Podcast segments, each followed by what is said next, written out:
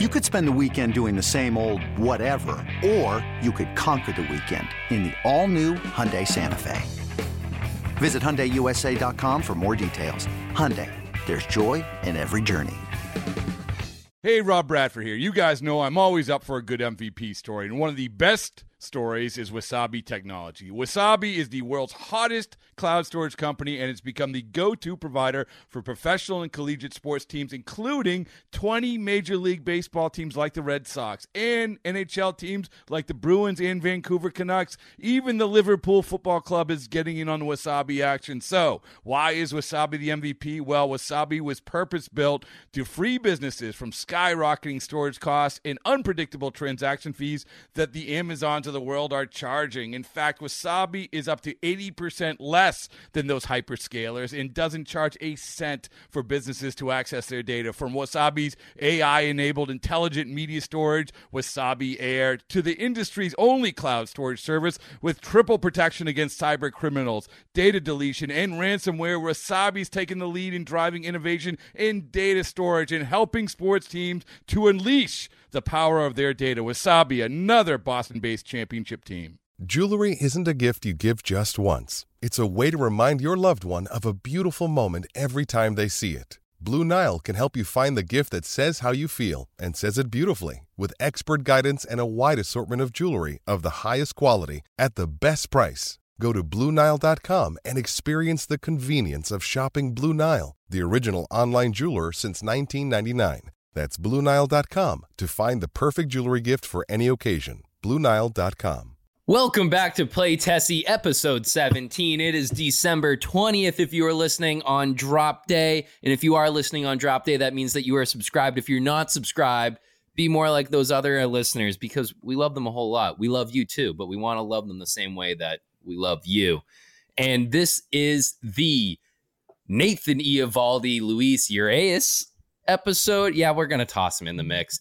Um, and Eovaldi, a Ranger that we might not be talking a whole lot about today. I kind of want to be talking about another former Ranger, Jordan Montgomery, because I am absolutely sick and tired of Yamamoto news. I don't know about you guys on that front, but this is the official podcast of the Irish Step. That's right, because Jonathan Papelbon is going into the Red Sox Hall of Fame along with a couple other guys. I'll be making that my enough said. But I am joined along with Sammy, Pat, and Gordo for the official Red Sox podcast of WEEI, home of the Boston Red Sox. And I'm curious, Pat, how was your day? It was good. Uh, day in the clinic was actually it was actually really nice. I had not that I ever want patients to cancel, but when they cancel, I get free time to catch up on stuff. So that was kind of nice because I got to get ahead on stuff. Dive, but, dive yeah, into some nice. articles that are out there and populating the earth and whatnot. Actually, yeah, I did. I did. Hell yeah, Sammy. Sammy, how was your day? What'd you get up to out in the great Pacific Northwest?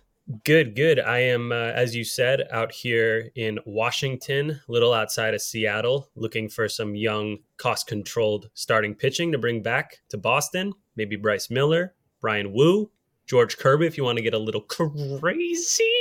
But yeah, man, I'm liking Seattle. The coffee is uh, unbelievable. Oh, oh, I could, I could get behind that for a little morning cup of coffee. And Gordo, how, how you doing over there? You got the scruff back. I'm losing my mind over here, Coop. Yeah. If this guy takes until after Christmas Yeah. to sign, I'm not gonna be happy. I hate it. You feisty. Not gonna lately. like that. Been feisty lately. I love it with the Marino stuff. And now you're mad at Yamamoto. Let's get get friggin' Ah. heated, Gordo. Oh, he's losing it. Ah. Do we? I'm no, seriously, right. just sign already. Oh my god, it doesn't have to be here. Just go somewhere. Yeah, no, and and I don't. We're not doing the Marino stuff. If you're a Red Sox Twitter uh, patron, you understand what probably went on Monday. Um, it it kind of got annoying. I love the chaos. Like this is a whole lot better than not hearing anything related to the Red Sox, but the fact that we don't know what is going on, we're hearing reports that the Red Sox offered 300 million and then we're hearing reports from Passan that 300 million wasn't even on the table or maybe it was, but in regards to the Red Sox, it's not too accurate. And then we're hearing that it was 300 and people are standing their We're hearing ground on reports. Guess what? No one knows anything. Yeah, I mean, like we're the- hearing everything. I before popping into this, I saw that the Red Sox were the sixth most desirable or most Oh. like necessary to have Yamamoto, which that doesn't make sense. Yeah, the they're- Yankees we're were number one. necessary.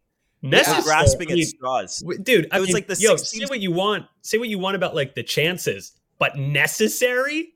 Oh my god, who needs pitching more than the Red Sox So in uh, the did you entire league? did you see the list that I don't I think it was MLB on Fox put it out? Oh yeah, I, I saw it, but like, Yeah, it was. how Oh, it could you put any team in the entire league over the Red Sox in terms? Of So the of Yankees were number one, and I kind of looked at this list as teams that have already demonstrated that they are balls deep into 2024 at this point. And, and I guess you could say the Yankees have kind of pushed all their chips on to like the middle of the table on this bet. but that might be why they need him less. But I mean, like like they- it shows they that like they're the most Soto. desperate. Because I mean, like at least the Red Sox haven't. sure really- are. The Red Sox haven't made a major bet other than Devers. I would say Cooper Yama- Criswell. like uh, bets, Chaim Bloom bets, but they haven't really pushed their chips into the table yet for 2024. They said that they're gonna be competitive, but they really haven't put their money where their mouth is. Uh, it's so I'm and so we get John of. Heyman continuing. Yeah. we get Jon Heyman continuing to say every week on his stream that they're going to do something big, and I, I don't have any reason to doubt him. It's just like, oh my god, I just have to keep reminding myself. Like we saw that report about the Angels talking to Blake Snell today, and I thought to myself, oh my god. That's like the first time I've heard anything about a team that's not one of the seven teams in on Yamamoto in like almost two weeks. Yeah, other than the Royals. Yeah, and, Oh, and it's true, kind true, of true. it's it's a bit unfair to these other pitchers. I mean, we we've been talking that it sounds like Jordan Montgomery is going to be the most likely outcome, and we say that as if it's like a third place consolation trophy when it's really that he would develop into your number one pitcher, and that's got to be something that pisses him off because it's kind of like he went out and just won a World Series. He he has proven MLB time under his belt. Yamamoto hasn't done anything on the major league scale yet. I mean, yes, he is good. Yes, he has shown he can be good in the NPB. Again, goes back to last episode. We're not trying to poo-poo the NPB, but from the from the perspective of a player, where you're waiting for this guy to set the market because you understand it's going to help you out a little bit, it's got to be annoying that you now have to continually wait on this guy who's just like, ah, it's a little rainy in Boston. I'm gonna take my time on deciding now. Eh, Yeah. maybe I'll wait till a nice sunny day. And it, like, I don't know. I, I'm getting over it. I'm I'm less interested in the actual news. I I'm of course interested in where he ends up falling, but it's it's down to just like let me know when Passan fires out that tweet at this point. Like once I see that tweet from Passan, or once I actually see the team that is signing him put out the official presser, like I I don't care now. To and that's what follow they're telling you to do too. Everyone who knows, like I, I just like Andy Martino is so locked into this stuff, and that's basically what he's telling you to do. It's just you're going to hear so many different things from so many different people, but the sources are telling you all sorts of different information. He's like, I hear from reliable people, like that I trust, completely different, like completely opposite information. Like he's getting completely jumbled information from good sources. So it's just so hard to believe anything. And that's what makes it so frustrating that it's going to take so long. Because if you can't believe what you hear and he's not going to sign for a week, two weeks, like what are we, what are we doing here? What are we supposed to do? Yeah, it, tons of misinformation. I think the biggest takeaway for me, at least, is that the Major League Baseball offseason sucks. I mean, look at the NBA. They have a like a Yeah. huge mountain of moves that happen all at once, and they're the they get like a week in the offseason where it's all about the NBA. There's no games going on, but it's all about the NBA. And you know, typical baseball fans, they go, "Oh, there's nothing you can really do, and the players would never go for a deadline." Or it's just like nothing you can do. All the other leagues do it, but there's nothing we can do because we're baseball and we're old and we like. Oh, it's so I'm so tired of it. We keep having to. Ugh, whatever, man. It's just I, I need change to happen with the baseball offseason format, and I hate the defeatist "it'll never change" attitude. Like, yes, it will. We should go back to the pre-union setup where whoever you get drafted to, that's who you have to play for for life, unless they trade you. Like you can't go and sign Right. That's like- elsewhere. That's how they used to do it, right? Yeah, that was Well, pre-union who's, the- days. who's that first? Who was the first free agent guy? oh, Uh, Curt Flood. Curt Flood. yes, he look him up. he sue. Curt Flood. He sued the MLB. I think he did. That was a whole thing. I, I tried to watch a documentary on that during the lockout because I was just stri- like I just needed something baseball, and I was like, okay, that's kind of the beginning of all this. Curt Flood. So yeah, I, say know. I just pulled up, up. I just pulled up Flood's uh, Instagram. Speaking of Flood, how about uh, shout out to everyone, anyone that listens up in New Hampshire, uh, in the White Mountains that just got all that rain. Like, hope you're safe. Uh, let's see, where's Curt Flood challenging in the reserve clause. Despite his outstanding playing career, Flood's principal legacy developed off the field. This is from his Wikipedia, by the way. He believed that Major League Baseball's decade decades old reserve clause was unfair in that it kept players beholden for life to the team with they originally signed, even when they had satisfied the terms and conditions of those contracts. On October 7th, 1969, the Cardinals traded Flood, Tim McCarver, Byron Browne, and Joe Hoerner. Oh, that's a bag of people to the Philadelphia Phillies for Dick Allen, Cookie Rojas, that's a name, and Jerry Johnson. Flood refused to report to the moribund. Moribund. What the heck is that word? Phillies citing the team's poor record in dilapidated Connie Mack Stadium and for what he alleged were belligerent and racist fans. I feel like that's pretty fair to be like, yo, I don't want to get traded. Should be like, hey, like this is the Oakland Coliseum of Alabama. So I'm going to go ahead and peace out. yeah. Hey, good for Big Flood. Hey, shout out Big Flood. But in some other trades that we hope are a little bit more fair and we're hoping that are a little bit more desirable to our uh, friends, we're going to kick it back to some OG stuff that we used to do with Rob.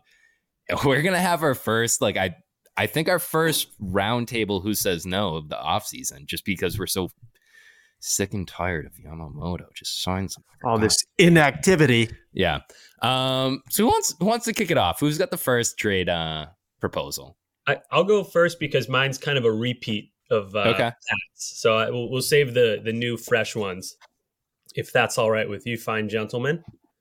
Um. So I don't know if you guys know this, but and this might be a hot take.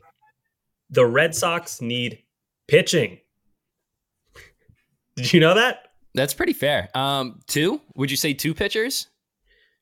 Yeah, let's start with one first. Yeah, we just need the one. Yeah, Coop, you're getting greedy there. I've been told full throttle. Okay, buddy. But oh man, you know uh, that that never happened. Before we start, before we start, the full throttle thing is gonna be so funny in hindsight. Like when we look back in a year from now and be like, remember full throttle? oh, oh we're gonna talk about it. Over under games into it. the season before we see the the Fenway brothers down on the Kenmore corner uh, slinging full throttle t-shirts. I love those guys. Le- LeBron has crabs t-shirt. Oh my gosh.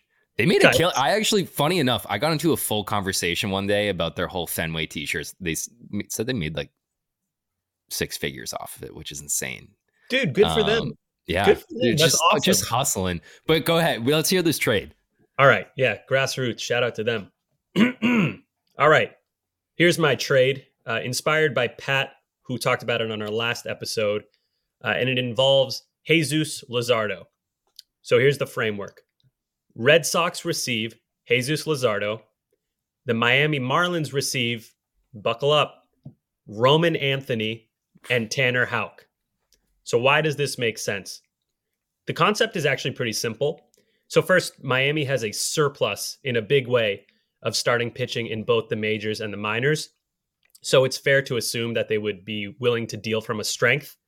Uh, and breaking news, like I said, the Red Sox desperately need starting pitching. Uh, so, there have been rumors that Miami wants either a shortstop or a left handed hitting outfielder. So, hypothetically, you could swap in Marcelo Mayer for Roman Anthony in this deal, but for the sake of simplicity, um, I will stick with the latter and go with Anthony. Um, so in this deal, the Red Sox get a team controlled, cost controlled starting pitcher with legitimate ace potential. Luzardo's 26 years old. In 2023, he struck out 208 batters in 179.2 innings, 3.58 ERA with a matching FIP of 3.55, close enough, uh, and a 125 ERA plus as well. Here's why he's going to be expensive. Uh, along with those numbers, uh, his contract for the next three years, uh, he's under team contract for the next three years, excuse me, ARB2 eligible in 2024, where he's projected to make only 5.9 million, and he's a free agent in 2027. Those three years that he's under contract are his ages 26, 27, 28. Uh, and so that's probably going to be his prime. And this is the point where I want to remind people you're not paying for what Luzardo has done. You're paying for what you think he's going to do. And everything points to him continuing to improve like he's done over the past few seasons. Um, so, obviously, a risk. It's always going to be a risk when you're moving a prospect at the caliber of Roman Anthony, along with Tanner Houck, who's becoming a nice pitcher, be it a starter or reliever. Um, but this is the kind of risk I think the Red Sox need to be okay with. Um, Anthony is that left handed bat that Miami wants, close ish to major league ready, uh, close enough to make it interesting. And then Houck immediately replaces Luzardo in Miami. So that's the trade. What do you guys think? I feel like that's kind of the perfect level of trade where it makes you sweat a little bit on both sides. Like, uh, just purely speaking from the Red Sox perspective, my answer to this would be like let's let's scour the market and check in on every single controllable starter to see if there's a way to get a guy like a a ace caliber guy or a guy who you think could be ace caliber without giving up one of your big 3. But if you can't do that, you need to get that kind of guy this offseason. So you got to do what it takes. And you know what?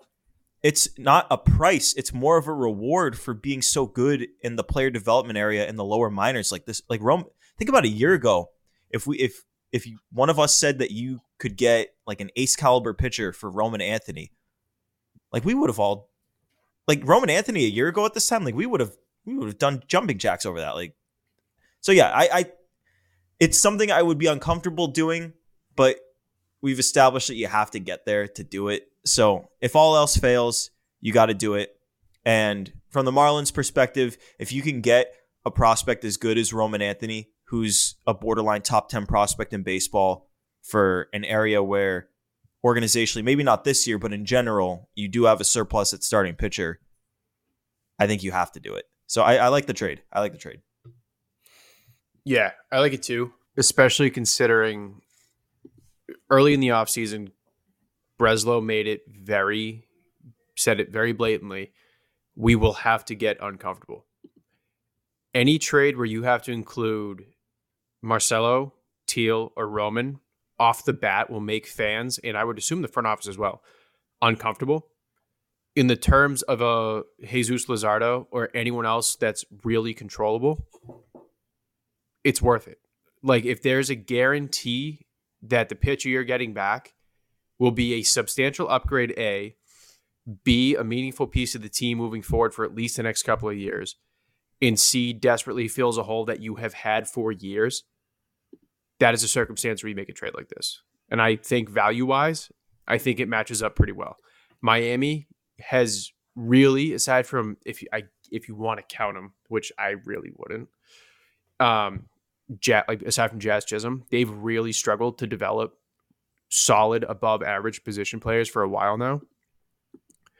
Getting someone who's already pretty well developed in Roman should be a no brainer for them, considering the absolute pipeline of talent they have in Miami for that rotation. Yeah, I think it makes sense for both sides. And and Pat, you you had a a trade for Luzardo on our last episode, and I think your idea might work too. And some people might prefer your idea, which was centered around Duran and some prospects, if I remember correctly. But I want to focus on Duran. The reason I have selected Roman Anthony instead of a major league package is because I want the Red Sox to compete next year. And if you're trading yeah. Duran, which like that's your leadoff hitter right now, and he's also your center fielder. So that's just an it creates another hole. And so while it might work and the trade that you proposed might even be better in the long run than what I'm proposing now. For me personally, I'd rather I'm just sick of I'm sick of bridge years. I'm sick of you know we got to be understanding of why they're punting on this year. Uh, I'm no longer understanding. So uh, that's that's also part of why I put this one together in the uh, context that I did. Right on, dude. Right on. It's I I still personally would rather watch them trade Duran than Anthony, but you're right on in your reasoning. Like I, it's we all of us were understanding for years about the position the team was in, but now they're in a different stage. This is a different stage of the rebuild. It's the end. It's the time where you start trying to put your best foot forward in terms of the major league team, not necessarily just putting the organization as a whole first. So I like the mindset. I hope I hope we see them change the mindset. And we we obviously have no idea if that mindset has changed yet, but I hope we see it. I like that. I I have I'll be honest, my my who says no also involves the Marlins, so I'm gonna bite my tongue on this until my turn comes up. But they have some they have a farm system of pitchers that I truly, truly like. And I as much as I love Luzardo, I would kind of like to dig into what they have a little bit down the road and not really too far off uh, down the road either is going to be my pick for who they want to grab. But um, I'm I'm a fan. Like I I don't mind moving on. It, I think at the beginning of the offseason, I was a little bit more sheepish on moving on from guys like Roman Anthony. But knowing that the Red Sox front office isn't really, you know, clinging to them the way that Chaim Bloom was, it, the way that I saw Chaim Bloom cling on to them made me think that they were truly the future of this team. Um, do do I regret thinking that way? No, because I was buying into that whole process, and I think they are legitimate pieces that can help the team in the future. And Sean McAdam told us the two things that a, a prospect can do for your team in the best ability is either a provide talent immediately for your team or provide talent in the means of a trade for your team. And, and the fact that they can do either of that, I'm happy about it. I that's all I want right now. We're looking at the positive, and if Roman Anthony can do that for us, I'm all on board. So, Sammy, seal of approval. I'm with you. Thank you, thank you. I before we move on, because Coop, you said you have Marlins in your trade too. What do you guys think? Would you be surprised? Maybe not next year, but in the next two years, two, three years, if Luzardo emerged as like a top 15, 10, 15 pitcher in baseball. Because I wouldn't Not at all. No, his stuff. Not at all. Yeah. His He's, stuff's he's legit. ridiculous. He's, the he's strikeout young stuff. enough. He's young enough too to like continue to develop what's already pretty gross. Yeah. You know what else is cool about And he him? like has that. he's uh he's Peruvian. I feel like you don't see that very often. No. No. No kidding. Yeah, he's from Peru. I was looking him up today. I'm like, Peru, that's awesome. So we get some diversity. We'd have a guy from Peru, uh, and then we could get the whole Peruvian market. So forget Yamamoto in Japan. We got Peru. There we go. Okay. Peruvian I, stuff. I, I dig that. I dig Is that. there what you? Um, do you guys want to hear my trade? Let's do it. Hell yeah. All right, we're sticking with the Marlins. We're gonna try and rob them because they did our they did our friend Kim really dirty. We're gonna try to rob Uh, them. So I'm gonna package up Ceddanne Rafaela, outfielder. Oh, I just saw I just saw that look. I knew I'd get that out of you, My Sammy. boy. We're gonna package up Ceddanne Rafaela, and then we're gonna do something else here. We're gonna get a little wonky with the who says no. We're gonna sign Adam Duvall. And we're gonna immediately trade him. What? That's right. We're going to be sending Ceddanne Rafaela and Adam Duvall. Do you want one more name? Do you want one more name? Keep it coming. Are they signing and trading Yamamoto too? Miguel Bleis. Oh. Oh. We got three outfielders. One that's pseudo infield outfielder, and we're going to send him to the Marlins. Do you know one name that is going to be needed to be replaced? Well, first off, can I guess who this is for? Yes, you may, because I know you know where I'm going with this. Yeah, you're trading for Jazz. I am trading for Jazz Chisholm. Oh, dude, he's so cool. Yeah, I'll, I'll pretty much trade anything for Jazz. He's So vibe. But there's going to be a bigger name in this that I think is even more important, and that's Max Meyer. Um, Oh. He just came off of a Tommy John surgery in uh, 2023, I believe.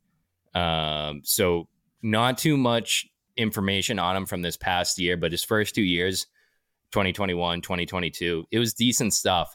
And he gets a lot, a lot of love and praise for his uh his slider and it has great movement. It sits mid 90s, which is awesome. And right-handed pitcher. I, I mean, it'd be nice to to add him into that that rotation. And I I think he could be something fun to watch, especially if we're going to be passing up on Yamamoto. And yes, I did say his name again, even though we said that we're not going to be talking about him. Hmm.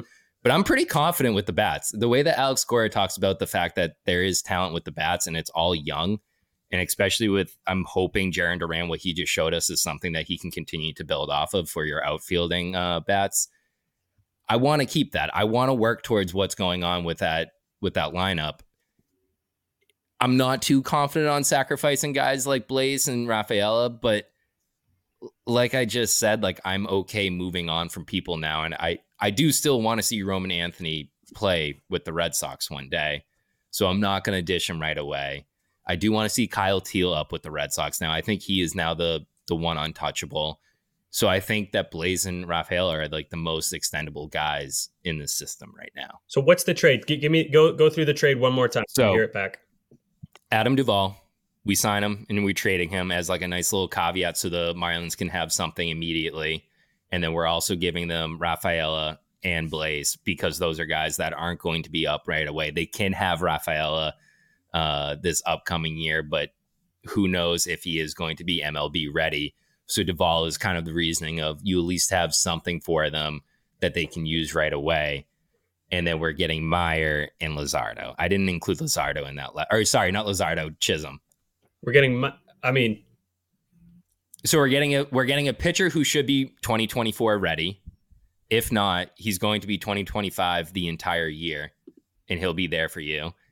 And then you're also getting a second base outfielder, which the Red Sox do need right now. I mean, Jazz Chisholm showed that he can play outfield last year. He didn't. He only played 90 games. You'd want to see a whole lot more out of him. But the way that the Red Sox are gearing things up with that lineup, you're wanting someone that uh, is interchangeable, especially with the second base and the outfield slots. So that's why I I, I have him pinned. I feel like I feel like that would be a trade for like just Jazz Chisholm, maybe because he's under contract for the next. He's got a really good contract. He's first year arbitration coming up. Yeah, he is ARB one. Yeah, he's got three years of ARB and then twenty twenty seven free agent, kind of similar to Luzardo. Uh, one one less ARB, but um, Mhm. yeah, I think they would probably push back on including Max Meyer because that's a good pitching prospect. I did get him confused with Noble Meyer, who's also a pitching prospect for the Marlins, who's higher. ranked. That's a hell of a name. Yeah, Noble Meyer. But yeah, I mean, I would do what is it? Rafaela. I, I don't know about the Duvall thing. You might have to switch Duvall with someone, but like Rafaela, an outfielder, um, and then your last piece was um, Bleis. Bleis, Miguel Bleis. I would, dude, I would do that for Jazz Chisholm. I don't know what Miami thinks of Bleis because he has a, he's one of those prospects with a crazy high ceiling, but also a very low floor. Like he could never play in the majors, and I don't think anyone would be like, "What? Can you believe it?" Like 19 year old kid already missed the full season with an injury. Um, who really knows with him? So uh, I like the framework. You might have to switch a few of the names around, but like Jazz Chisholm. I was debating Bleis and uh, Anthony. That's the only thing that had me like kind of held up. I don't. That's should- what I would was- It be, would it be Anthony or Meyer? Like that's would I- it be Meyer for Meyer? It'd probably be Meyer. I just think that to get Jazz, you'd probably need to include one of those big three, and I, I think you would switch it, not that guy and Bleis. I think you could do that guy and Rafaela. And I agree with Sam. You'd probably have to take Meyer because they they love Jazz. Like they they made that pretty clear last offseason when it like it would have been so easy to sell Jazz for a boatload last year, and they're like, no, we got to keep this guy in the organization. We're going to teach him don't get it, center like- field. Like I want him because he is a 250 outfielder infielder. Like, but you're also just the 250 hitter. Yeah. Like, you're Alex Verdugo. it's it's you're not- not the cornerstone of a franchise, even though it is the Marlins. Yeah, he's not. He's not that good. Like he's good, but like he's, He's- not He's fun. He's That's why fun. I want him. Yeah. I just want fun baseball. good vibe. But the most fun thing is to win. And I feel like in Boston, if you're not winning, but you're trying to do the vibes thing, like like Casas when he got That's called so up, true.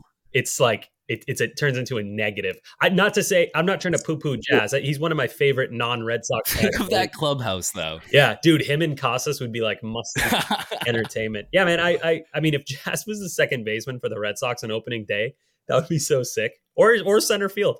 That's kind of crazy that he also just was like, yeah, I'll learn center field, the toughest outfield. Yeah. Wasn't he good? took it Yeah. Wasn't he good it it in too? a giant solid. bet. I mean, again, good for Jazz Chisholm, but I mean, for being a 250 hitter and playing solid, I mean, it wasn't solid defense. I believe he had like one of the lowest defensive wars or had like one of the, like the worst like outfielders assists uh in the NL last year. I'm looking. right But, uh, you know what I'm realizing is that I don't really know enough about Jazz Chisholm. I just think he's so cool. Like I, I never look at the guy's numbers. I'm just like, this guy's vibe. He's got it for for having a 250 average. He has a very decent OPS. Like in 2022, I believe he batted over or not batted, but he had an over an 800 OPS, and that's Yeah. also when he had his All Star uh, nod. Yeah, dude. Actually, he played really good defense. I'm looking now. What a what a freak. He's just like, yeah, I'll move to the outfield and be a plus center fielder. But yeah, man, I, Like So he was. Did he end the season plus? yeah, I'm look. I mean, on Savant at least they give him like 87th percentile with like plus four OAA. take it. So pretty good. It's like Tatis. Tatis went from a dog shit shortstop into the best metrically defensive outfielder in baseball this past year. Yeah, literally was the best outfielder or right fielder at least. He was like 22 defensive runs or something crazy. Didn't he win the? Didn't he win the platinum glove? Didn't he win He like might the best defender? I know he won the Gold Glove. He, I think he was a finalist for the Platinum Glove. You mean the award that our new third string catcher Roberto Perez has already won? Hell yeah! Whatever, dude. We already got four gold gloves added to the Sox this year. And people are complaining about the offseason. Read a book. But anyway, yeah, Coop, I like it. it it's Thank it's you. crazy. I don't know if the Duvall part would work, but the framework other than that, yeah, let's do it. Jazz. I just No, wanted you know to what get you crazy sub with this, in? like a sign and trade. You know what you could do, Coop, is you could just flip Tyler O'Neill and then re-sign Duvall. No, So I no, feel no, like no. if we you- we want our big buff boys. We like our big buff boys. Okay, you want the buff outfield. It's just I feel like the teams don't sign and trade guys immediately like that because then it kind of probably gives you a poor rep Yeah. for like I don't think you- free agents. Can sign and trade the MLB. I think you can. I I know Probably- I know in the why? NBA you can't. I don't think there's anything. Well, that the thing with other prevents- leagues though is sign and trades are done to help with salary cap stuff. Yeah, MLB, there's really no need for a sign and trade because so you don't see it. right. That's kind of like the point behind. Like, really, like if they wanted to, like you're right. Like in theory, like trading just Tyler sign O'Neill, would, trading Tyler O'Neill would make the most sense instead of like signing Duvall. They would just Yeah. probably trade. Like I, I just wanted to see like something in front of me and have something fun in front of me. That's why I went for Jazz Chisholm. And that's why I also understand that the Marlins are going to be looking for something in return where they have serviceable guys in that package. Is it was that was a wild one. I had fun. Hey, thank you. That was wild. I like it. Coop Coop comes up with some interesting trades. I feel like I feel like it's easy to like go in certain directions. And Coop, I remember you had like a really interesting Chris Sale one. I think it was early in the offseason. I think it was on baseball isn't Yeah. boring. Yeah. Yeah. you had a you had an interesting sale one. I was like, oh, that really. I think I, got my trade, I traded Chris Sale to I create it was Chris Sale and Alex Verdugo to the Yankees for Gleyber and Was it Dick Dick I think it was Dick Fitts. It was Dick Fitts. I think Yes. it was. Yeah, it was. Someone, we So had I a- almost we nailed that Fitts- trade. We had a Dick Fitts trade on here because I remember when that Verdugo trade happened. I texted our group and was like, "Hey, who? Someone predicted this. This is good. It definitely wasn't." See, Oddly that's how outlandish my trades are. I'm like, yeah, it'll, it'll never happen. So I did Boom. like I stopped thinking about it as soon as I say it. Oh, and look at this. I just got an email. Last chance for 25% off your Red Sox ticket purchase. Read the freaking room. You know that you can um you can check off that you don't want trade or emails from them, right? No, I want to get angry. I want to keep getting the emails and getting angrier. Oh, I unsubscribe every every time. That was like that was like me uh, during the lockout when I had my MLB TV subscription. I was I was like, yeah, just keep sending me those emails. Just anger me. Who's up, Gordo or Uh, Pat? I'll go. I'll go. So I have the Sox trading with the Padres, and there's one there's one narrative that I just can't stand, which is that the Red Sox don't line up with the Padres because they don't have pitching prospects. People forget that the Padres need pitching depth right now. They have three starting pitchers right now. So they have to add a couple of guys. So we know that they need that, and we know that they want to shed salary, and they need to shed salary. And what do the Red Sox need? The Red Sox need pitching, and they need a second baseman. Oh, and I'm going to accomplish. I've never put together a Ha-Seong Kim trade before. I've never Wow. done it, Yes. and he's part of this one. He's not the full. He's not the full package here. Ooh. All right. So coming to the Red Sox, Ha-Seong Kim, who's on his one year expiring deal. He makes seven million, and Joe Musgrove. He's got four years, eighty million left on his deal. Going back to the Padres, you got two pitchers, two starting pitchers, Tanner Houck and Nick Pivetta. So in this trade, we're going to talk Red Sox first. Red Sox need frontline pitching, and they can afford to take on salary to do it. Musgrove making $20 million a year clean for the next four years, age 31 through 34. And then obviously they need a second baseman, ideally a strong defender, and Ha-Seong Kim is that. So the Sox can afford, contrary to public belief, they've signed some solid right-handed arms. Like Cooper Criswell is a guy who's going to get stretched out. Like we have a lot of swingmen on the Red Sox right now, and they can afford to part with guys like Houck and Pivetta if it gets you your frontline guy, if it gets you your second baseman. Like there's another like just off the off the whatever like Nick Pivetta for Jorge Polanco is a trade that could work for the Red Sox. Like there's they can afford to sacrifice these back of the rotation slash potentially going to the bullpen kind of guys to get you a second baseman or to get you frontline starting pitching. So in this trade, the Red Sox would acquire or would they would take on around twenty million dollars because Kim and Pivetta kind of wash Houck's making the minimum, and you basically just take on Musgrove, and you're okay with Kim being a rental because you're going to hope that Marcelo Mayer's coming up in a year. So we'll go to the Padres side. They continue to shed salary, which they've been doing all offseason. Like you saw them trade Juan Soto, you just saw them trade Matt Carpenter. They turned down options on guys like Nick Martinez and Michael Wacha. Like it's pretty clear what they're doing here. They're trying to shed salary. So they do that here, 20 million bucks, while also jumping from three starters in their rotation to four starters in their rotation, and one of them is Tanner Houck, a controllable guy. So yes, you lose Musgrove, but that's 20 million off the books every year for the next four years. You get a guy who's got control. Then you you obviously lose Ha-Seong Kim too, but they've got Jackson Merrill coming up. He's really knocking down the door to take an infield spot. Like they're gonna have to figure that out. Like I think a Ha-Seong Kim trade makes a lot of sense for them, especially if they're not necessarily putting their best foot forward this year. And if they want to duck the tax, like that trade makes a ton of sense. So the interesting thing about this trade is I feel like on the surface, it sounds like such a steal for the Sox. And like you guys are either gonna have to tell me that I am like stupid in the head and that this isn't a steal for the Red Sox, or this is gonna be an indictment on the baseball trade values machine. Because when you put it in that, it says the Red Sox acquire 9.3 surplus value and the Padres acquire 31.10. And it's because they have Joe Musgrove as a negative asset, which I don't think is necessarily true. But even though I don't think the trade is that far apart, I do think it's a trade that benefits both sides.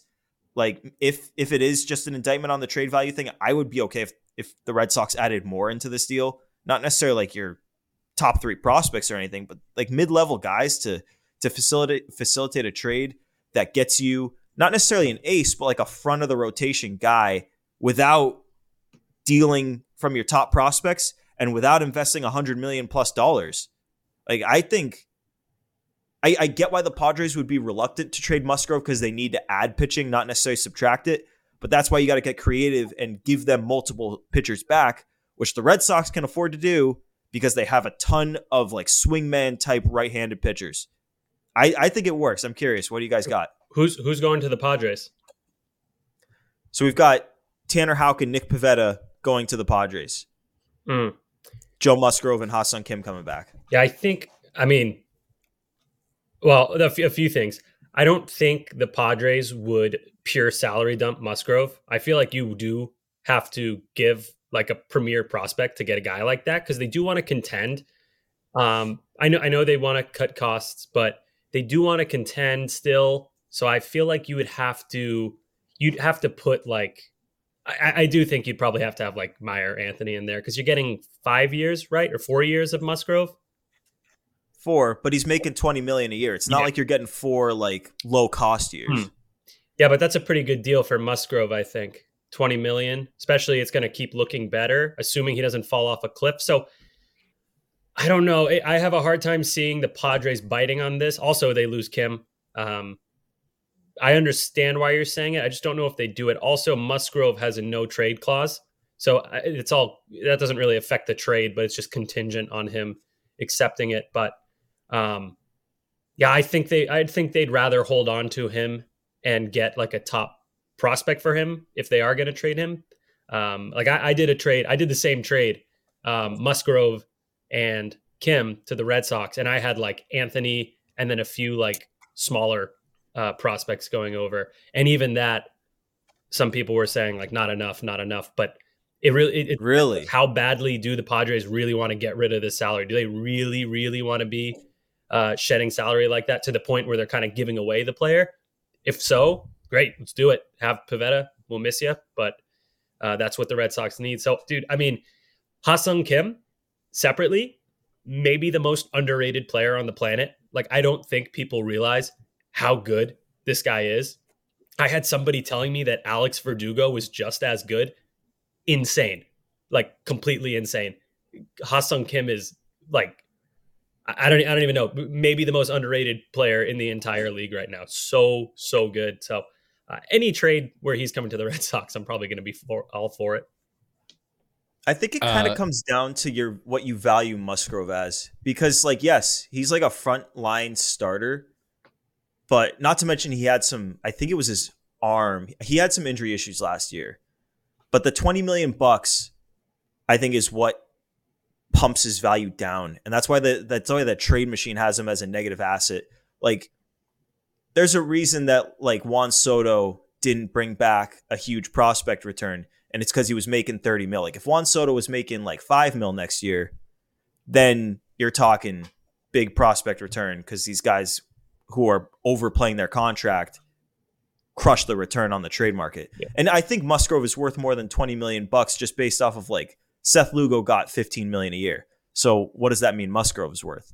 Yeah. But I don't think it's to the point where you necessarily like Musgrove is the type of guy where if you can give them multiple pitchers back, there's a way to get him if they're willing to. There should be a way to get him without necessarily needing to include your top guys. Maybe maybe it's just a matter out- of like like take out Kim maybe. If you take Kim out of the deal, then the Padres don't have to also forfeit their like starting uh, second baseman. That might make it a little bit more appealing to them. So it's just Musgrove, which is still an awesome return, and then you're giving them kind of like quantity over quality, which in this scenario might work because they're on record saying they want to shed salary. I know that we on this podcast uh, and Rob as well have said that teams don't want uh, quantity over quality, but this might be an outlier scenario because, like you said, these guys want to get money off the books and they're willing to like really go far to do that. So maybe, maybe, yeah, I, I think you're close-ish. Maybe a few tweaks and, um, yeah, man. But damn, I wish we could get Kim. So good. I did kind of tweak it around a little bit because I think you're both right.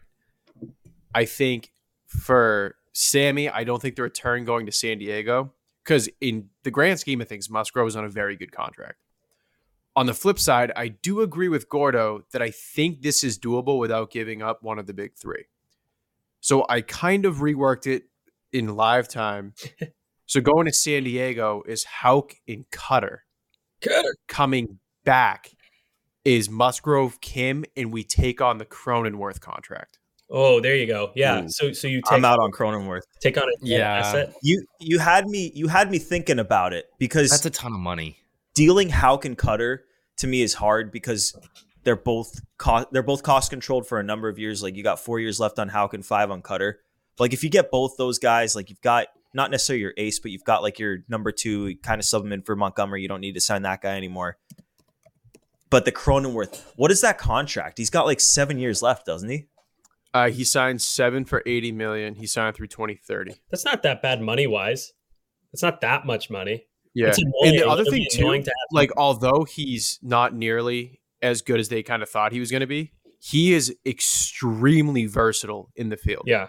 like he would actually be even if he has a below average bat, a very platoonable player, either at DH or get Raf or Casas off their feet. Yeah. It's not, it's not, Little bit, obviously, it's an overpay. yeah. But I mean, he still had a 92 OPS plus last year. Like he wasn't. Average. This wasn't like a complete awful baseball player. He's overpaid for sure. But I think if you take that on without having to give up one of the big three, I I kind of think it's worth it. yeah. He's also the issue is, I think if you're taking that on, if you're taking it on, it's hard to take that on and Musgrove. Like if we were getting like a cost controlled pitcher, Like there's a difference between Musgrove being under control for four years and like Logan Gilbert being under control for I think also four years because Gilbert's making like nothing and Musgrove's making twenty. So if you're taking on that twenty million a year plus Cronenworth, I think for Cronenworth, I th- think the only way you could get me to take that deal is if you gave me Jackson Merrill because Um, he was really, really? like, he was bad, dude. He had he, his OPS in the six hundreds. Like he's got a long time left on that deal. If he's already in the six hundred OPS wise, like yo, that's gonna be know- I know that's a bad isn't- contract. it's not a, a, a completely fair way to look at it, but like if the if Joe Musgrove was a free agent and they signed him for four years, making only twenty million a year, I feel like we'd all be hyped as hell. Like that would be amazing. So I don't. he on the open market right now, he's getting close to like 25. yeah, like I don't view it as like a as a negative. I know the Padres do. I don't they're- either. They're cutting costs, but it, to me, it's not. I don't look at it as you're taking on Musgrove and you're taking on Cronenworth. I view it as you're getting Musgrove, you're paying him like a little bit below market value for the next four years, which is nice. You now don't have to go out and sign another pitcher. The negative part is that you have to take on Cronenworth's contract, which isn't great, but it's not like you have Stanton on your books. It's not like you have another for Yeah. sale contract. So I don't know. There's ways you could work. It, it's an interesting trade, Gordo. You can tweak it in a bunch of different ways. Uh, like I've said, Ha-Seong Kim is my guy. Think he's great. Um, but Pat, you mentioned adding Cutter into the deal, and I want to ask you guys a question. How much better is Joe Musgrove than Cutter Crawford? And I'll acknowledge he's definitely better. I don't think that's even debatable. But how much better is he? Not as much as you'd think. Yeah, Not I as much as you'd think. I think Cutter, Cutter's getting the love he deserves finally in retrospect for some reason. I don't know if somebody yeah, about time. put that put that out there, but he had a 3.83 FIP. Man, that's a good. He's a good pitcher. People are like, oh, you put him as your swing man on this Red Sox team. I think that's crazy. You got to put that guy in I the do rotation after last year, and he's so steady too. So, um, yeah, it's a good trade. That was a that was a great uh, podcast discussion trade, Gordon. That was I'll give you my favorite stat. Great, uh, great posit on that. I I kind of agree with Gordo though. Like I do agree. Like, like the Cronesworth contract scares me just because it's backloaded. And and Sammy, you do make a point where it's like you're paying for the value that you know what you're making up with, and and I just don't know if like going up to 12 million for Cronesworth, and there's always potential that he rebounds and whatnot, but Pat, I'm out on the Cronesworth thing. I'm, I'm sorry. I'm just saying that I, that to me is the only way that trade works without giving up one of Mayer Teel, or Anthony. Yeah, that might be a good Pat's trade. I think Gordo's trade is better for 2024. Pat's trade is better long term. So For what do longevity. What do, you, what do you want? Which one do you prefer? Because Yeah. then you get all those guys and you pair them with Anthony Mayer, Teel, et cetera, et cetera. So that's an interesting one. Last note on. Cutter, ranked uh, amongst starting pitchers who had at least 80 innings last year. Cutter Crawford, 18th in in zone swing and miss rate last year. Wow. So wow. he's very good. He, so very he's not going to get traded. Breslow's not going to trade that asset. I don't. I don't think so. Almost I sound- think the Which only I'm way you with. Like I'm very go- okay. with- It's like, like- a, if the Mariners guys go, if it's like if it's like the Mariners guys, and you need to give like Mayer and Cutter and like another guy, maybe they would do it. But like, I I think you're right, Sammy. I think they would. They're gonna hold on to him a little bit tighter Yeah, it's not going to be you'd like, think. like for like Bryce Miller, who's better but Right now, not doesn't blow him away. It would be like in a Gilbert or a George Kirby uh, kind of trade. So I don't know. Yeah, I'm, I'm glad to see Cutter getting some love. He deserves it. He's a he's a good boy. I have the Red Sox acquiring a controlled frontline starter for two years. Woo. He How dare they. Is a functional ace. He's a very good number two. He's the exact kind of guy that you want on the team for, at his cost, so you can still make a play for an ace when there's thousands of them on the market next year. My trade is the Red Sox acquire Framber Valdez from the Houston Astros in return for Roman Anthony, Nick Pivetta, and Zack Kelly. My thought process here is the Red Sox have a plethora of right handed bullpen arms that are like legit major league level. Every other team, no team is going to turn down a major league usable bullpen arm. So Zack Kelly's like a, a throw in that will be used in Houston that may not even make the roster in Boston. Nick Pivetta is cost controlled, I think, for another two years. He is exactly what the Red Sox is. He was for the Red Sox in Houston. If they want to plug him in at the five, because he was on fire to end the year last year, they can do that. If they see more value in him as a multi inning reliever, they can do that. Those two players plug holes that keep them competitive while also they are ranked 29th in farm system rankings. Yeah, there's They get a consensus top 30 prospect in Roman Anthony for two years of Framber, who they've made it pretty clear they have no intention of extending. On the flip side, the Red Sox get a, like I said, two years of a controlled starter who can be your ace this year and is very good moving forward next year. If you want to extend him, go for it. His metrics are good, his career numbers are good, he's reliable. The other thing that I really like about Framber is he's not a soft tossing lefty, which seems to be the only thing that's on the open market right now with Imanaga and Montgomery.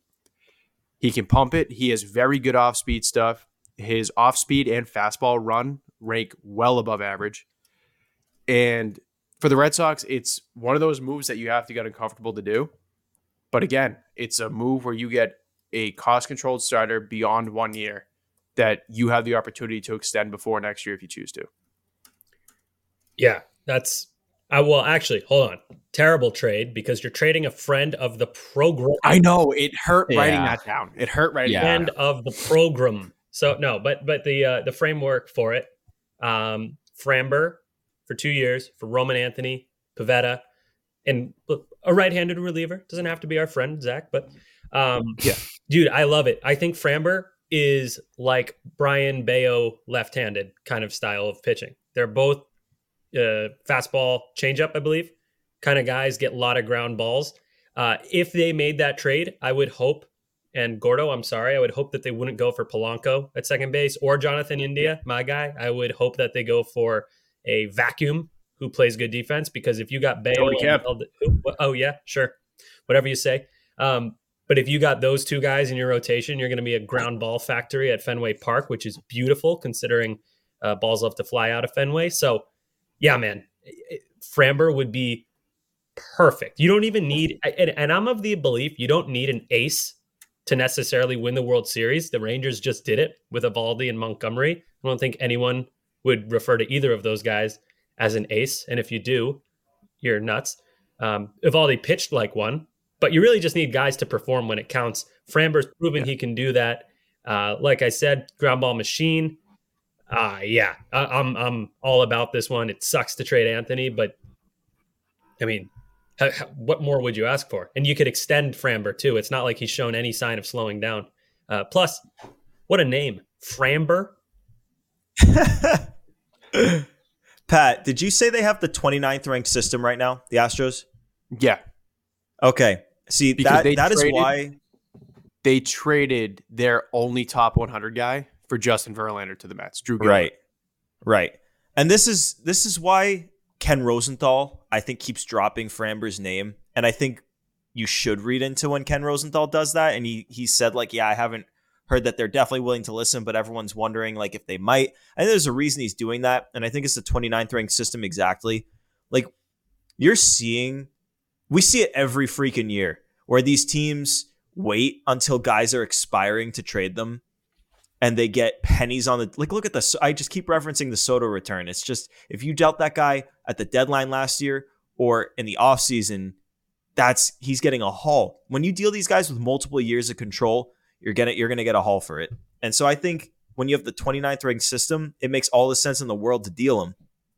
And then from the sox perspective he's like weirdly 30 now with two years to go until free agency so he's to be 32 so he weirdly feels like a guy who you could trade for and then extend at like a pretty damn good rate because like hitting the market as a 32 year old free agent you're not going to make the bank like teams are so scared of paying these guys into their 30s like you could probably extend him for around 100 mil like he's going to get less than Glasnow just got.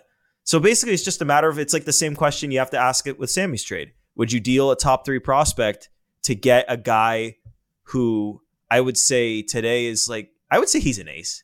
He's like a borderline ace. He's a functional Henry, ace. yeah. Like he can be. A functional but ace. That's a a good way to put it. disgusting number two. Mhm. He would Yeah, come into yeah. Boston and be the number one automatically. I don't know if you Yeah, always we'd be happy number one to being an ace, but Yeah, you don't. He's need to- full throttle. dude. If if if the Red Sox got Framber and Jordan Montgomery, nobody should be complaining about the rotation. You got to Oh. you get dude. Look, Framber, uh, Montgomery, Bello, Cutter, and then you mix and match with you know Sale or whoever's remaining after the trade. I think you said Pivetta going to. Pivetta was gone. So yeah, you got But Houck- Sale. Houck's there. Yeah, and then maybe maybe you sign like a depth guy, like literally an innings eater guy, like Lyles or something, in case anyone gets hurt, just the safety net. So, yeah, man, That's a full like- throttle rotation. yeah, and I think it's That kinda- rotation I'm that you just said. That's a full throttle rotation that you just said right there. Oh, throttle. You can't argue with that. I think also it's interesting the uh, major league comp you hear for Roman Anthony, and I know these are far from perfect, but the major league comp you hear for Roman Anthony is often Kyle Tucker, Houston Astro. So Mhm. uh, I don't think that matters at all, but it's just interesting. postseason And I think it's- legend at this Kyle point- Tucker. Two, I think it's we can all kind of agree that there's way too many righties to go around bullpen in like back end of the rotation wise. I think one of them gets moved, whether it be Houck. I- I'll throw Cutter in there, but I don't think Cutter gets moved. Oh, Houck, that's what was Pivetta. But then you also have, like these lower tier guys like friend of the program, Zack Kelly. Um Chris Murphy. Um you have like you have a bunch of guys in that bullpen who I don't even think you could fit them all between like MLB and AAA. Like there's so much depth there now. Yeah. Oh, but Houck Uh, was the guy that question. got somehow. Whoops. Quick question. Would you, and this is me being biased to our good friend Zack Kelly, would you put Richard Fitts in that instead? No. Nah. Do you think that makes it more appealing or no? Yes. I think that's giving up some uh, too- Look, man. I mean, we I mean, love- that's that's the thing. Are you willing, like, because Framber Valbit, like, Framber provides immediate like success for you, whereas like Richard Fitts is like it's the whole gambling on the future type thing. But the thing is, I think Houston has such a win now roster that it's not even worth it for them to take like a project piece like that when they can have a major league ready bullpen piece Yeah. instead of going out and signing somebody. might be worse for both, honestly. Like, not not that it's like, not that either of those guys are bad. I just feel like Fitts is more what the Red Sox need, and I think the Astros would rather a major league ready um, relief pitcher. I mean, you could. It's different ways you can go about it. I'm so biased. I'm like, don't trade Zack Kelly, but yeah, not a good person to listen to on this topic. So yeah. Hmm. I would have thrown like Mauricio Llovera in there, but they've absolutely Do it. gush over Mauricio Llovera, Nope, which it. is crazy. He's gone. Hell yeah, Joe man. Vera. Joe Vera. Vera. Go Vera. Uh, on that note, do you want to move into some Nuff said? Hell yeah. yeah. All right, let's get into it. Let's. Uh, I mean, not a whole lot of news going on. No, not a whole lot of things happening. Uh, but the Red Sox did make a nice announcement. Uh, moving into their Red Sox Hall of Fame, and this was no surprise. It was kind of known that Dustin Pedroia was going to be on this list when they did his retirement ceremony two years ago. Um, and it is Dust Pedroia, our good friend Jonathan Papelbon, friend of the Baseball Isn't Boring uh, umbrella, and also Trot Nixon. Trot Nixon? Trot Nixon. Yeah, Trot Nixon. Yeah, I don't know why. I for a second I was thinking Bill Mueller, but I was like, Bill Mueller got inducted a, a while ago. Uh, but Trot Nixon, they'll all be. Yeah, that was my question. That's why I was like, why is someone from 2004? I feel like everyone in 2004, uh, with the exception of someone that kind of got into a domestic abuse situation, um, or someone else that got into a little bit of a uh, dumping information that he shouldn't have been dumping. But domestic Um, abuse 2007. You're good. What? You're talking about a shortstop with a issue with the. Uh, no, there was a relief pitcher, I believe, uh, in 2004, uh, who ended up selling. I think this is like a big deep dive. I believe there was a pitcher that whether he was on the final roster or not, but he received a ring and uh, he ended up having to sell it off because he got into a lot of financial debt because he got into Who uh, is this? some tricky Who is stuff. this? I think we can. I gotta look this up now. Definitely not any of the names you guys just said. Um, Not what do you thinking- call it, right? I was thinking Julio Lugo had a, a little domestic abuse. yeah, Julio Lugo had one. before he Yeah. passed on. So that's what I was. It's not Bronson Arroyo, right? No, I think it's um, it's nobody who is on like the actual team, right? no, it's like no one that was like actual. Uh, let me see where this is. The moral This of the like a story deep is- part. Every great team. moral of the story: like treat people Yeah, kindly. every great team is going to have some bad apples, especially most Yankees teams. So Um, it's so true though. Chapman Every year, they're probably, this is saying a scout, to but if I suspend a remember guy correctly, every year. they're probably going to trade for or sign Bauer. Can you imagine if that if the Red Sox Oh, here we go. Bauer? I would just I would probably pass on the season. Brandon Puffer, I believe. Brandon, Brandon Puffer? I don't know if I've ever heard that name in my life. Is that He's a legitimate guy. Big All right. Puff? Big Puff is a scumbag. Puff, Puff All right. Daddy. I have incoming news, and it's not good. Allegedly, I'll say on that. Oh, God. just in case I have What's that news, wrong. Pat? Friend of the program, Chris Cotillo. Oh no. Yoshinobu Yamamoto's East Coast trip did not include any visits other than the New York teams. Oh yeah, we I think we knew that. I mean, there was like a friggin' Yeah. monsoon in Boston. Yeah. but they were saying Almost died uh, flying he- out of He it. said, uh, hard to read into that positively, considering he also visited the San Francisco Giants and Dodgers. Full throttle, baby. Sox are in this. Let's go. Rory, it's Rory. Rory or bust, baby.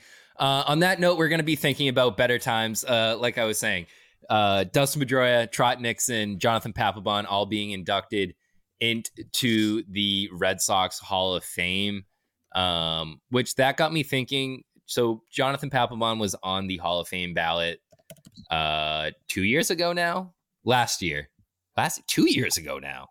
Because did he fall off this past year?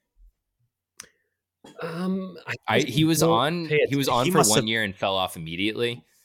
Um, but Dustin Pedroia is going to be coming up for his Cooperstown ballot in a in two years, and I posed this question on Twitter, and I want to know you your your thoughts. Is Dustin Pedroia a Cooperstown worthy candidate? No. I wish, man. I wish. I these, these they just value longevity so much and it like it sucks because like the reason he didn't last is because of Manny how much Machado. he cared and how yeah and Manny Machado but like he like his body was going to break down because of how he played the game because he played the game in the best way possible in a way that was best for the team but also like best for the fans to watch I mean, and it yeah, stinks because it, it definitely did cost him uh, like a career into his late 30s because he had all the accolades He's like the MVP rookie of the year Rookie of the year. Several can I- World can I go over those quickly? So real quick. I mean, I, I, I- I don't. I wouldn't say yes, but you at least got to give Pedroia a look when you got guys like Harold Baines in there. So MVP, four-time All-Star, four-time Gold Glover, won a Silver Slugger, won our favorite award, the Wilson Overall Defensive Player of the Year. He was a Rookie of the Year, and he has two rings, uh, and one of them of which he was a huge, huge component to. Career OPS 805, very good when you're playing that elite, elite defense. OPS Up until his last year, over 300 batting average for our old heads that care about that. Yep, yep, yep, yep. Um, you got to at least give him a look. Red Sox Hall of Famer, sure. I think nobody should ever wear 15 again on the Red Sox. Um, Retire it. but yeah, the full Hall of Fame. Who cares? Who cares? He's going to be a Red Sox Hall of Famer. Woo. I care. Everyone It's my town. I want him in my town. He's in the Red Sox. Oh, Cooper's. what Cooperstown. I you know, you should be Come able to override the voters. I- if if I they should. get it, to, if he gets vote. to fifty percent, you should be able to bump the fifty over the seventy-five. I have a counterpoint to Sammy. If so, like individual accolades, like sure, whatever. I don't read into Gold Gloves because Derek Cheater six. by by defensive runs saved, Chase Utley is seventh all time in second baseman, and he never won a Gold Glove. Fair, fair. My other counterpoint is if you look at the actual career numbers, Pedroia is very comfortably behind Jimmy Rollins, Chase Utley, and Ian Kinsler. And Jimmy none Rollins of those Jimmy Rollins deserves to be in the Hall of Fame. he won't get in. He he's already off the ballot, isn't he? Yeah. Okay, I got okay. Yeah, counter got ta- counter to your counter. Harold Baines, who's in the Hall of Fame, career which he wa- shouldn't be, by the way. career- He should. he's in. He's in though. Career WAR of thirty eight point eight compared to Pedroia's fifty one point nine. Just saying. Just say I'm not a big War war guy. I don't love. Also, war, can I can I just like but why why do we pull numbers when we know that writers just vote on their gut? this is why I don't care about Like the if Hall we, of Fame. if we I don't care. I've never. I, I don't. Think, I don't do- have like, no I- clue who's on the ballot. I'm a history nerd, so I do. I care about like guys that I grew up watching, like getting in. So like the fact that like Barry Bonds isn't in the Hall of Fame, that's a slap in the face to me Yeah. because that's how I grew up appreciating the game. I don't care if like he took a substance that everyone else and their mother was taking at the time. And if writers are gonna use that as a sticking point to be like, this guy sucks, he doesn't deserve to be in, then you know what? Be a little bit more lenient on the guys that did it clean after the fact and were entertaining in the way that they did it. Dustin Pedroia was every bit of that. Sure. He played Yeah. the game right. He might have been a dickhead to a couple of writers, but guess what? That's because you guys are dickheads all the time. Dicks So everywhere, man. Yeah, but also, why, don't- why don't That's you the like, best argument I've of ever heard. karma? Coop, a good My year- Like- last- like literally, like just let a couple people in so we can celebrate baseball. Like the fact Clip that there are years that there is no one being nominated into the like Cooperstown Hall of Fame. F you, F you, BBWAA. I also think Yeah, my last if Clip it. if the baseball hall of fame is meant to tell the history of baseball and that's like an entire era the steroid era you kind of have to include them because like you said everyone and their mother including my mom who was on hgh hitting tanks was taking Mama. L juicing. She was on that Russian gas. oh yeah dude my mom was hitting cleanup for the Sox. she's actually Mo Vaughn. so um, but yeah, man. I not that he, he didn't do steroids to be clear. Um, but yeah, man. No, if you're telling the story of the game, you kind of have to have. I mean, but then this is why I also could not give a shit about the Hall of Fame. I don't even look at the ballots when people put theirs out. People get so they're like, "That's a terrible ballot. How could you vote for it?" I just don't care. have you been to a have you been to any of the inductions? No, no, I haven't. They're pretty they're pretty cool. They're pretty fun. Yeah. It's just it's like it's like a cool like you get caught up like even though like you might be like oh like in the grand scheme of things this is just like a big like PR thing for baseball itself but like you go and you're just kind of like wow this is a situation that's like a whole lot bigger than like the present game and everything and like you have all the other like old Hall of Famers up there it's it's a cool situation and it brings baseball back to the level that it is just like a game which that's earthy crunchy coop in his feels type situation there but put put Petey in the hall. That's all I want. Go for it. All right, my my turn with enough said. Do it. Yeah, go for it. All right, here's mine. I think we have a infection, like a disease of sorts, going around Red Sox Nation, and it's called Chaim Bloom hangover, where you fans do not want to trade any prospect with any sort of upside, pretty much for anyone. Every time there's a trade out there for major league talent, which is exactly what they need, the Red Sox need right now, every response, oh, I'd like to do it, but I'm not going to part with this prospect. Oh, it would be good. Can we swap this really good prospect for this AAA journeyman? Not every trade is perfect. You can't hope for every trade to be perfect, or you lose your job like Chaim Bloom did. So I just would, the way that the fan base is viewing trades, I feel like it's a hangover from that era. I don't know if you guys have noticed this as well, but not every trade's perfect. You got to get uncomfortable, like Craig Breslow alluded to earlier in the offseason. And I just hope that the, you can call it prospect hugging if you want.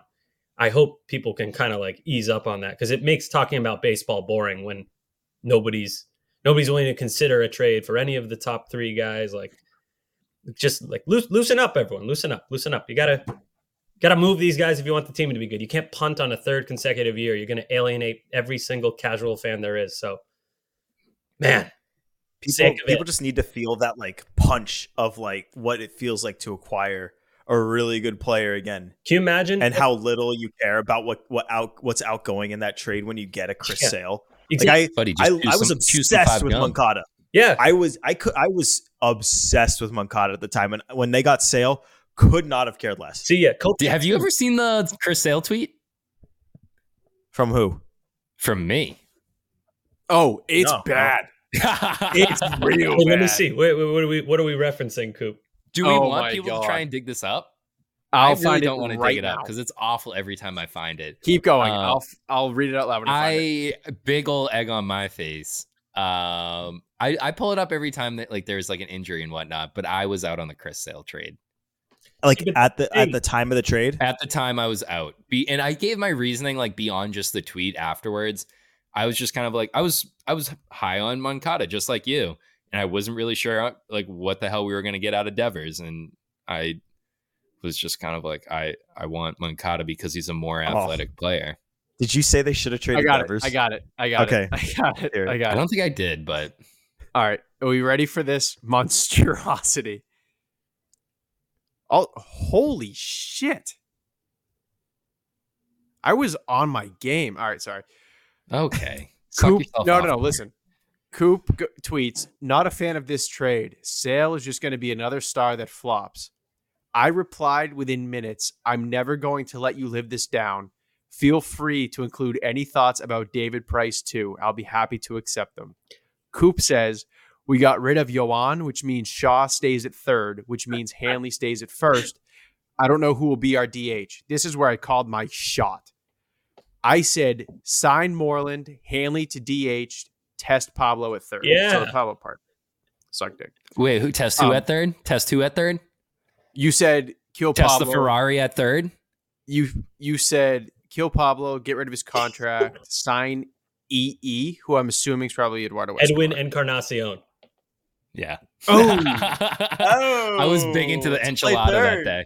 Dude, hey, you're both kind of right. You you both were kind of right in the end. Like he, you Red Sox. You have to kill. Pablo. Yeah, no chance the Red Sox win the World Series without Chris Sale in 2018. No chance. And then it also turned out to be a disastrous contract on the second half. So you're you're both winners in my eyes. Oh, Sammy. Come on, we're all winners here in the play. Where, hey. Dude, that image. we- That was scary. You like that? Yeah. What do people? No, let's I don't some, like some feedback from the fans. Pat was Do we like Pat calling cooked. the uh, Pat cooked. Sign Moreland. the playpen? Moreland to the playpen? I love it. I think it's so creepy and disturbing. I like to freak people out, so that's perfect. Come on and play with us in the It, playpen. it always does. right. It I have very does. quick, very quick. Enough said. The funniest thing that could, because everybody, kind of including myself, I'm kind of in that camp. Um, I don't think Blake Snell's like all that fantastic. He, like he's a solid You're pitcher. not wrong. You're not he wrong. would obviously be an immediate upgrade to the Red Sox rotation. But considering what he's going to get money wise, I wouldn't pay him that in 100 years. He literally is going to be CJ Wilson. I tweeted this earlier. He's going to go to the Angels, get a bag, and be like a mid fours guy for the duration of that contract. And it's going to be so good because this is exactly what they did with CJ Wilson they had a very lackluster team. They're like, we need an ace. Saw CJ Wilson, who was at the time probably like the best free agent starter out there, and was like, that's our guy. And they gave him so much money to be so incredibly average or below. And Snell will do that the second he gets to that Angels franchise. doom and gloom, man. I mean, he'd be in the warm Anaheim highway heat. I don't know if you guys have ever been there. It's literally a highway and then a baseball field. But um, I don't know if he would fall off a cliff like that. I mean, I mean it's a funny comparison, though. I saw you tweet that, and I I had a little giggle in the playpen. But yeah, I, I, I don't know if he's going to be that bad, but I could see him regressing. The Snell thing is going to be so interesting because so like he won a Cy Young and so many people hate him. Like I feel like I'm on an island of people that doesn't hate Blake Snell.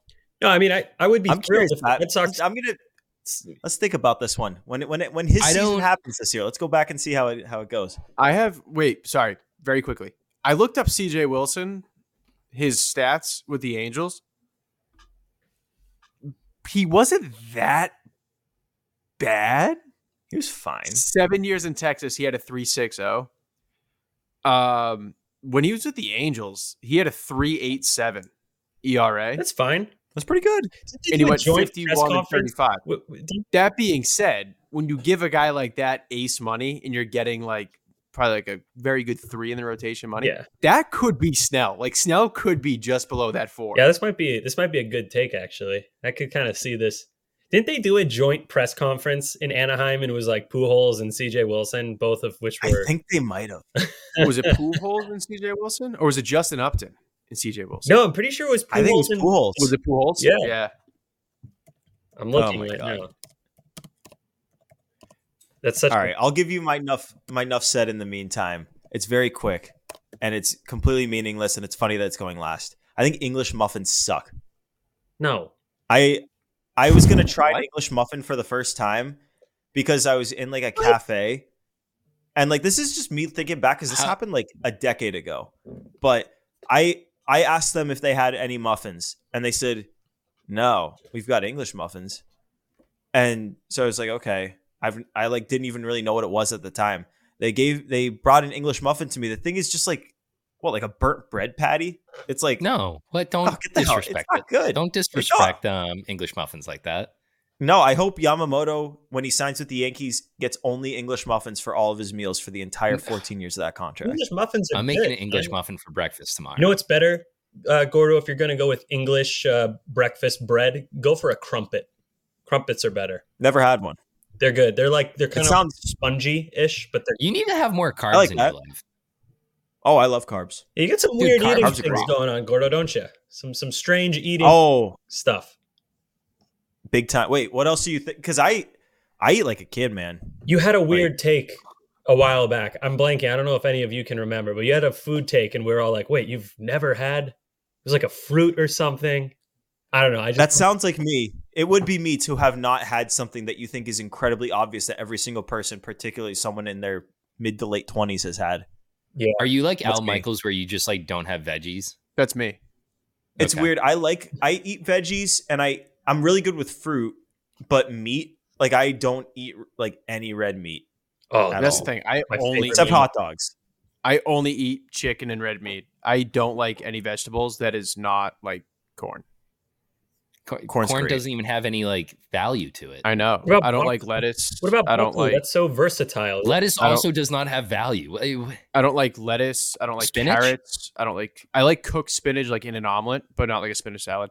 Okay. Um, I don't like onions. I don't like tomato. Like chopped up tomatoes. Oh. I hate like- tomatoes. Like, that might salsa. that might be what you're thinking of, Sammy. Have I given my uh, soup take? Have I given my s- soup take or Oh. tomato take? Let's hear I, this. I'm dying to know your soup It's take. a soup take. All soup is off limits all the time. It No, all shut sucks. The fuck up. Shut the fuck. All of it. All No. of it. No. And No. tomatoes suck. No. Tomatoes suck in every form, including ketchup. And if you try to No. give me tomato soup, I'm going to throw it in your face. No, Tomato soup is gross. no, no, no, no. Uh, I'm have have you ever- I'm, What kind of I'm- soups have you had where you're just like you're out on Dude, all it's soup? like what it's like it's like just drink it. It's not food. yeah, Just that's what makes it great. It's like hot chocolate. Hot about- chocolate might as well yeah, be soup. it has different Okay, flavors. Gordo, Gordo, chowder, clam chowder. What about that? No. Crazy. No. oh, Shut up. Get out of here. Um, what about uh? Because Panera makes an incredible version of this is um cheddar and broccoli soup. no, I'm with Gordon. You know, I've Soup never sucks. I've never tried Dude, it, What but hell? that would be the one that I probably would be okay with. But did Pat just agree with me? Yeah, Yeah. I hate soup is meaningless. I'll just put salt in my Hell food. yeah, the two children agree with each other. Oh, just- look at that! The five year olds are going to eat Yep. with each other. Go Shocker, have fun the at kids your in the kids' playpen don't table. like veggies. Oh, Wow. Lord. Wow. We eat we eat solid food, no liquids, all Get- solids. Get out of my get, get out of my I don't I don't want to yell get out of my playpen. I don't want my girlfriend's family to be like, "What were you talking about?" And you're get out of my Yell it. get out of my playpen. All right. On that note, we're gonna wrap it up because I don't want any other things that are egregious to be said over the airwaves. Um, this has been episode 17, uh, the Nathan Eovaldi and yeah, the Luis Urias episode of Play Tessie. Whether you've been listening on the Audacy app, we especially like if you've been listening on the Audacy app, by the way, or if you've been listening on Apple Podcasts, Spotify, Google Podcasts, like a freaking weirdo. We still love you just make sure you subscribe. That's all we have. It, Sammy, if you could have anything for Hanukkah, What would it be? Uh, eight new subscriptions to Play Wow. Tessie, so I could spend all eight nights of Hanukkah in the playpen. Wow. Very well said. Solid. We're getting Solid. rowdy in the So- playpen. Get buddy, we're getting silly in the playpen. Oh, Uh, for episode 17, signing off. This has been Coop, Sammy, and Gordo. Toodaloo.